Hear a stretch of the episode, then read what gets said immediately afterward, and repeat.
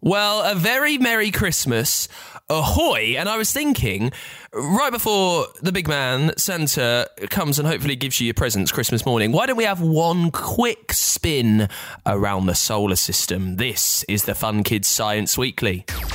My name's Dan. Thank you for being there. Thank you for listening, for sharing, for downloading. Uh, every week we come together to talk about the most amazing things that are lurking in the universe, all those science secrets that are there. We shall uncover them. This week we'll learn all about moving and shaking. Why You Dance with science genius Dan Cameron. He's on because it's all about that bass. Now, we're interested in what it is about music that makes us want to move along to it. How is it that we can move our bodies so easily when we hear music? Also, because it's Christmas, we'll learn how Father Christmas's sleigh flies all around the world, how he has to look at currents, slipstreams, and air, how it's all about aerodynamics. When something like an aeroplane or a sleigh moves through the air, every part of it generates drag. This makes it harder for it to travel forward. It's the job of designers, or in my case, elves, to make sure that the shape of the vehicle generates as little drag as possible. And I've got your questions as always. This week they are on clouds, why they float, and how was TV invented? We'll find out in a brand new Fun Kids Science Weekly. Stay there. We kick off your Fun Kids Science Weekly with your science in the news. Now, the most important European satellite of 2022 has gone into orbit. Meteosat 12, which is a really good sci fi satellite name, isn't it? It blasted off from a spaceport in French Guiana to start a new era of weather forecasting. It will look at the Earth's atmosphere to predict weather better. Now, this is really important. We're going through a time of huge climate change. We've seen that here in the UK this year. Uh, and it's really good that we're constantly looking at ways that we can sort out the world and make people's lives easier. This satellite is a brilliant idea. Also, staying in space, a helicopter on Mars is going to start flying over the hills up there to get a good look at the red planet. The Ingenuity drone is with NASA's Perseverance rover. We've spoken about this so many times on the show. I love it. It's on the floor of the Jezero crater, and they're going to climb up out of this bowl. It's been there for quite a while. It's had to have a software upgrade to let it move up the hill. I love the fact that we're trying to find out what's happening on different planets. It's a brilliant idea. Hopefully, we won't need to move somewhere else, but it's always good to have different options, isn't it, at the moment? And finally, a walrus found resting on a beach in England is extremely rare for the UK. Thor is what it's been nicknamed. It's a hefty mammal and, and it was spotted on Calshot Beach uh, in the UK before swimming off. Experts think he's probably headed back to Arctic waters, as it's very rare for a random walrus to be swimming around this country on its own. Well, we've had some amazing weather, a lot of snow over the last few weeks in this country, so it's nice to see this walrus wants to come and have a look at our stunning beaches. Welcome along, Thor. It's time to catch up with Curious Kate then. For the last few weeks, we've been hanging around with Curious Kate. Guess what? She's very curious. She's been learning all about electricity and energy. I've loved hearing all the big questions that she asks about how things work. Now, this week, Kate and her brother Tom have to stop at a petrol station on their way to the toy shop. It's the electric pumps, though, that really interest Kate. How do they work with EVs? Curious Kate, in association with British Gas Generation Green.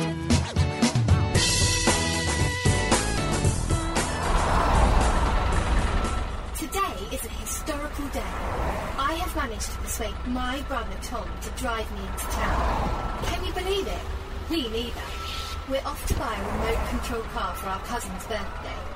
Kate, we've just got to stop to get some petrol before we can head to the toy shop. Oh no, I spoke too soon. Hey, Tom, what's that strange looking pump over there? That's not a normal petrol pump, is it? No, that's the one for a dual mode car. Is that where two cars battle and have a duel? No, it's where you refuel a car that's powered by both petrol and another fuel like gas. They're known as hybrid cars. I think I've seen them on telly, but aren't they electric cars as well? Some are, and those are the really clever ones. As well as taking a charge from a charging point, they can also generate their own electricity as they travel. Every time a car brakes, the brake pads create a lot of heat which is just wasted. In an electric car, when the driver brakes, the car's electric motor puts it into reverse mode, causing it to run backwards and slow the car. But whilst running backwards, the motor also acts as an electric generator, producing electricity that's stored in large rechargeable batteries and released when needed. Clever stuff, huh? Wow. Do you think our remote control car will have regenerative brakes? Um, very much doubt it. It will be a tad too small to fit in all the technology, and a bit too erratic as well, with all that stop starting. But that does remind me of another way that cars today save energy. More and more petrol cars have engines that will automatically shut off when you're stopped in traffic, saving fuel. That's cool. I think your car must have had that given the number of times the engine switches off. Oi, cheeky! That's just the age of my car. At uni, some of my friends are looking at a number of other ways to power cars, including using hydrogen gas. Whilst they prove the technology works, the fuel tanks needed to store the hydrogen take up a lot of space, and so there isn't much room for your luggage, let alone a remote controlled car. But the technology is improving all the time. They're also trying to use renewable energy sources. Renewable energy. I've had a great idea.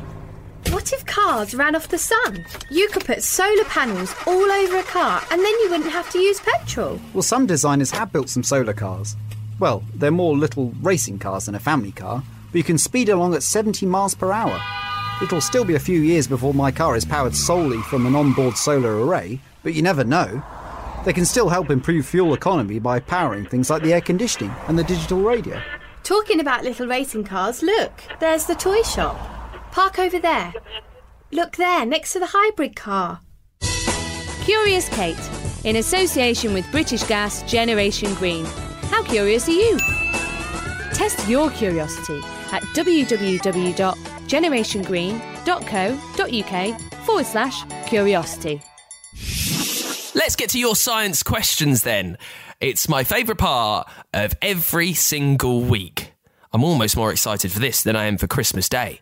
You sent your questions to me a few different ways. You can either fire them as a review over on Apple Podcasts. The best way, though, I love hearing your voice, is by leaving it as a voice note and firing over on the free Fun Kids app. And then I do all the digging. I turn into a, a science superhero if I can call myself that, and I do the digging to find your answer. First one this week is from Charlotte, who wants to know how do clouds stay in the sky? This is amazing, Charlotte. Scientists have weighed clouds by flying through them by using incredible lasers, and they found that they can weigh up to four tons, which is about the same size as two elephants. So it's amazing, isn't it, that they can stay up and keep floating? Surely you would think something that heavy would sink down to Earth. It turns out there are a few reasons why they stay floating. Clouds are made of tiny bits of kind of frozen water. Now, water is H2O. That's its chemical symbol, which means in a bit of water you have two hydrogen atoms and one oxygen atom bound together. Hydrogen is the lightest element on the periodic table. So it's lighter than almost everything else around it, all the other gases which help it stay floating. Also, although clouds are cold because the water, as I said, is a bit frozen, they're surrounded by warm pockets of air. We know that warm air rises because it's lighter than thicker, denser, cold air. That helps lift it up. But the main reason is that things sink to the ground because the force gravity pulls them down to Earth. Now, the water droplets in the cloud are simply too small to be affected by gravity. They thicken up when they become rain and fall down to Earth. But when they're in a cloud, they're too small to really be affected by gravity. So they just stay in the air floating, Charlotte. Thank you so much for the question. You can also ask me something by leaving it as a voice review on the free Fun Kids app, just like this. Hello, my name is Emil, and I want to know how is TV curated? Thank you for this question, Emil. TV was invented in a few different ways. Like many inventions, they grow on what's happened before. They rise on the stepping zones of smaller inventions before we get to the ones we have today. The first time we really saw a television like the ones that we have at the moment was back in 1927. An inventor from Scotland called John Logie Baird gave the first demonstration of true TV. He showed 50 scientists his projection of flickering images put together very, very quickly. Now, the main televisions that we have today can be traced back to a man in America called Philo Farnsworth. What a brilliant name! Philo Philo Farnsworth, maybe. Uh, the most amazing thing, he was just 21 years old. Uh, believe this he was out because he was kind of a farmer. He was out tending to his vegetables when he was struck by an idea, some amazing inspiration. He figured out that a picture could be transmitted by being turned into lines of electricity. What a bit of inspiration to have when you're picking vegetables. These lines of electricity would then be fired into something called a cathode ray tube television receiver. It would take that electricity and it would put those lines back into a picture. And all this happens so quickly that your eyes kind of don't pay attention to the nanoseconds of stuff between the pictures. They simply merge all the images together into one continuous film or program when you're watching telly. So, Emil, we have two people to really thank for television. We have John Logie Baird from Scotland and Philo, probably Philo Farnsworth from America. Thank you so much to them. And thank you to you for your question.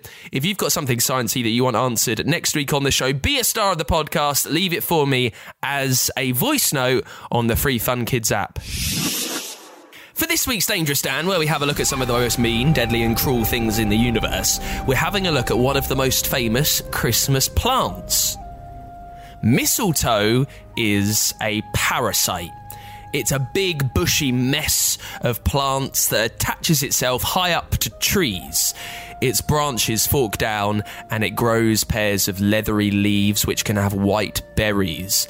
Now, a parasite is an organism that survives off another organism. It kind of saps away their energy. Mistletoe tends to grow on apple trees, uh, poplars, willows, oak trees as well. Now, it looks very pretty, but it is dangerous.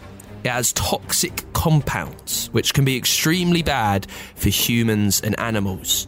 But it's closely associated with Christmas, isn't it? This is because way back, ancient priests would use mistletoe in special ceremonies. They thought it had magical powers. These magical powers were believed to give love and help people get married, which is why, still today, in 2022, people might kiss under mistletoe around Christmas time. But that's as close as I would get to it. It is dangerous. The toxic compounds can make you feverish, can make you violently sick which means that even though it's a special Christmas tradition, mistletoe, the parasite, needs to go straight on our Dangerous Dan list. It's the Fun Kids Science Weekly. Now, it turns out if you like music, you'll dance more when you hear lower, the bassier songs. Let's find out why with Daniel Cameron, who is a neuroscientist from McMaster University in Canada. Dan, thanks for being there. Thank you. It's great to be here. So, what made you want to look into this? Why research? At, what point we start dancing to music? It's a great question. We're super interested in music, and that's because it's a fundamental human thing. Our species, human beings, are really into music and dancing. Every culture in the world and throughout history has had music and dancing as, as part of it, and those go together. And we don't fully understand why this is because it's not something that, you know, feeds us or shelters us or something that we very obviously need. So we're not sure why this why we do this. So it's a really interesting human phenomenon. Now we're interested in what it is about music that makes us want to move along to it. How is it that we can move our bodies so easily when we hear music? And we knew some things about this. So, for example, we know that music is really good at making you move along if it has a steady rhythm that gives you a clear sense of the beat. So, something like Jingle bells, jingle bells, jingle all the way has a steady beat at this pulse kind of thing. And you can tap your foot along to that. You can bob your head. You could do your favorite dance move. So the rhythm helps us move along to music, but we also knew that the bass in music is important for movement. And we we knew this because people tell us they think this is the case. So people who like to go to electronic dance music concerts sometimes talk about how they can feel the bass in their body. They can feel it um, when they're dancing and when they're listening to the music, and it feels good and it makes them want to dance. So we call that an anecdotal bit of evidence. So it's something that someone has told us. We haven't tested it or shown with numbers that it's fully true, but people tell us that and we believe them. The other bit of evidence comes from different experiments that show that when you're moving to music or when you're moving along to sound, if the sounds are very low in frequency, bass sounds like that, very low, then people tend to synchronize their movements better. They time their movements more accurately to line up with those sounds compared to if the sounds are higher in pitch, that high end up here. So if the sounds are low in the bass range, our movement system in the brain is, is better at timing those movements and figuring out when to move. So that was another bit of uh, a clue that told us that there's a relationship here, an association between bass and movement. So we wanted to do an experiment where we try to cause people to dance more by adding more bass. This would show stronger evidence that there is this relationship and that there's a causal relationship that we can change people's behavior by changing the bass.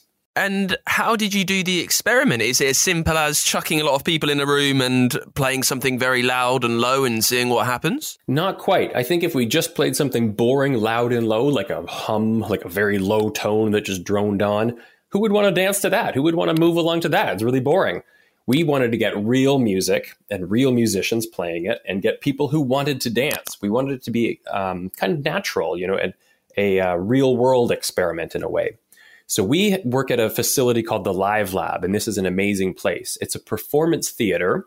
So we have a concert series there. People can come in and do theater performances or dance or music, all kinds of things. But it's also a scientific laboratory. So we can study people's brain waves when they're on stage or when they're in the audience. We can measure your heart your heart rate and heart variability, or we can track your motion, your movement throughout the room using special infrared cameras.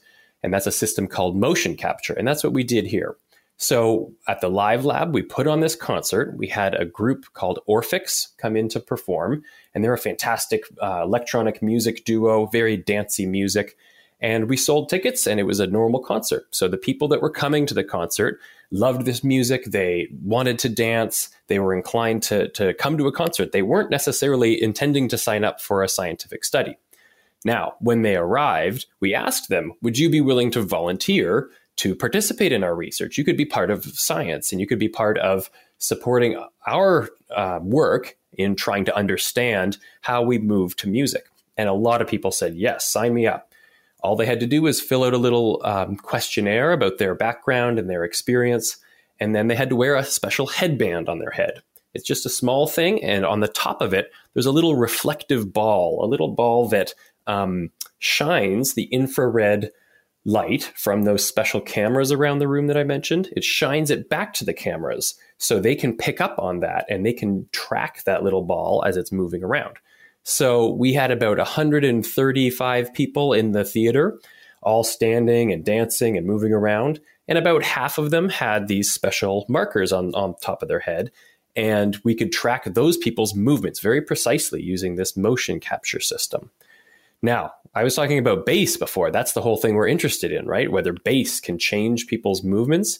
So what we did was not just have a usual concert with speakers and everything, but we added something very special, some extra speakers that play super, super, super low bass, like really, really low frequencies, so low that generally you can't even hear it, or you have to play it very, very loud uh, in order to hear it and feel it. It can shake your whole kind of body and you can feel it in the room. So we had these special speakers and we would turn them on and off during the concert. We would turn them on for and leave them on for two and a half minutes. Then we'd turn them off, leave them off for two and a half minutes, then turn them back on and then off and on and off, etc., for the whole concert. Now, critically, when we turned them on, we only turned them on a little bit. We didn't want to make people kind of shaking and, and shaking the whole room and make them really loud and present. We wanted them to be very, very subtle, so subtle that you couldn't even tell that they were there. And that's what worked out. So people couldn't tell that the bass, this extra low bass, was coming on, but it turns out that it changed their behavior. So when we looked at the motion capture data, how much people were moving by tracking those little headbands that were on their head, by tracking that movement, we could see that they moved more, about 12% more, when these very, very low frequency speakers were on compared to off. And half the time they weren't knowing that they were hearing these very, very, very low frequency sounds. So, so what's going on? Why is something in your brain making you move to noises that you don't even know that you can hear? That's a great question, and we don't fully know. But it's important to think about what we do know about the brain. There's all kinds of things that our brain is doing without us knowing about it or thinking about it. If you think about it, when you're sleeping, you don't have to think about breathing or you don't have to think about your heart continuing to pump. You can't even, you couldn't stop that if you wanted to. your brain is making all kinds of things happen even without your awareness. You, we're not consciously aware of different things that, that our body does.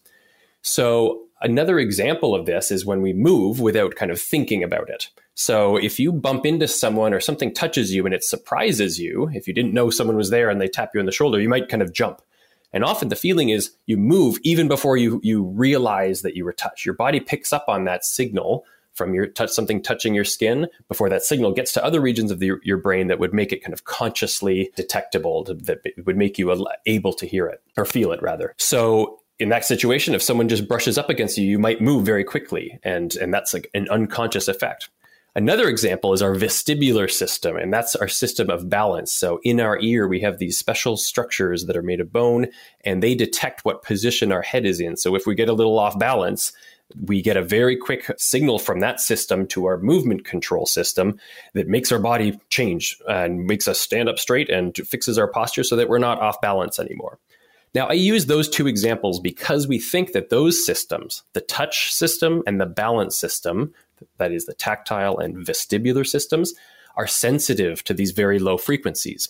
We think that they those systems were picking up on the low frequency sound and they kind of have this very fast connection to our motor system our movement control system in the brain and that's how we can have this effect on our behavior without even our being aware of it. And we've still got no idea really why this is necessary. So uh, most things humans do, um, uh, we, we because we, we do them because we've evolved to do them because we need to make food or find shelter, but we still don't really know why we dance. Right. We have ideas about this, but it's a question that's very hard to prove. You can't go back a million years in evolution and test different groups and, and manipulate their environments and this kind of thing. But the main ideas around um, why we dance, why we have music, even, is that it can make us feel better. It can make us feel better as a group and feel better about one another. And it makes us better able to modulate our feelings and our, our kind of excitement states. So, a great example of this is that you find lullabies, people singing these soft, gentle songs to babies in every culture in the world. So this is a very functional use of music and movement because usually if you're singing to your baby, you're often, you know, rocking it along and you're singing slowly and gently in this particular way. You want your baby to fall asleep. The baby might be crying and crying at first and you sing and sing and bounce them along and that modulates their arousal, their kind of excitement state. And we try to get them more calm so that they're fall, they will fall asleep this is a good thing to do. This can help the baby, and the baby needs to sleep. It helps the parents. The parents need the baby to sleep. So this is one functional use of, of, of music. And another example is that we feel more bonded with one another, more connected with the people around us after we dance together and make music together too. So when we move together, especially if we're moving in synchrony, all kind of at the same time, and music is great for doing this. When we listen to music and bounce along at the beat, we're all moving at the same time. We know that people feel better about the other people around them who they've been moving together with. It's a socially bonding kind of experience. So that's a functional thing. In, in terms of the evolutionary scale, it would be potentially adaptive to have an activity that makes the group of people living together feel better about one another and more comfortable with one another and trust each other more. So those are some of the main ideas around about why we have music and why we have dance. But these, it's it's very hard thing to to test, and some people have done some really great work on it, but it's hard thing to prove. Amazing. So if you want people to dance, play something low. Uh, Daniel Cameron, thank you so much for joining us. Thank you for having me. That was great. Now, this episode of the Fun Kids Science Weekly is dropping for you on Christmas Eve. This is my Christmas present to you, by the way. Hope you have a brilliant holiday. Uh, so, it makes sense to learn all about the science of Christmas, the secrets of the season. We've been doing that for the last few weeks with episodes from our Santa Mori series. We've been looking all about how Father Christmas flies all around the world, how his sleigh has wings, what the reindeers do. But to get around every house across the world in one night. He has to be incredibly smart. He has to know all about aerodynamics, how gas and different forces can help and hinder the sleigh. Santa Mori Science of Christmas. Hello, Santa Mori here. You know, the one in charge of all the science and technology here at the North Pole. Now, I know many of you have seen images of Santa's sleigh. Some of you may have even had a go at designing your own version. but I'm going to let you in on some of the secrets. With his sleigh, Santa flies to every single house across the globe in a single night.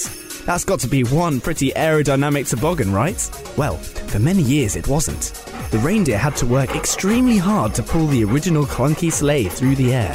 Then one day, some clever elves worked out that air resistance, or should I say drag, on the sleigh was pretty high. When something like an aeroplane or a sleigh moves through the air, every part of it generates drag. This makes it harder for it to travel forward. It's the job of designers, or in my case, elves, to make sure that the shape of the vehicle generates as little drag as possible. And luckily, elves are brilliant designers. And a good job too. The most aerodynamic shape in the world is a drop of rain when it's falling. The front is a very big semicircle, and then it smoothly forms a point. You'll see the same type of shape on an aircraft wing. The front is a semicircle, and then the wing tapers into a very aerodynamic form, so the airflow nicely follows the shape.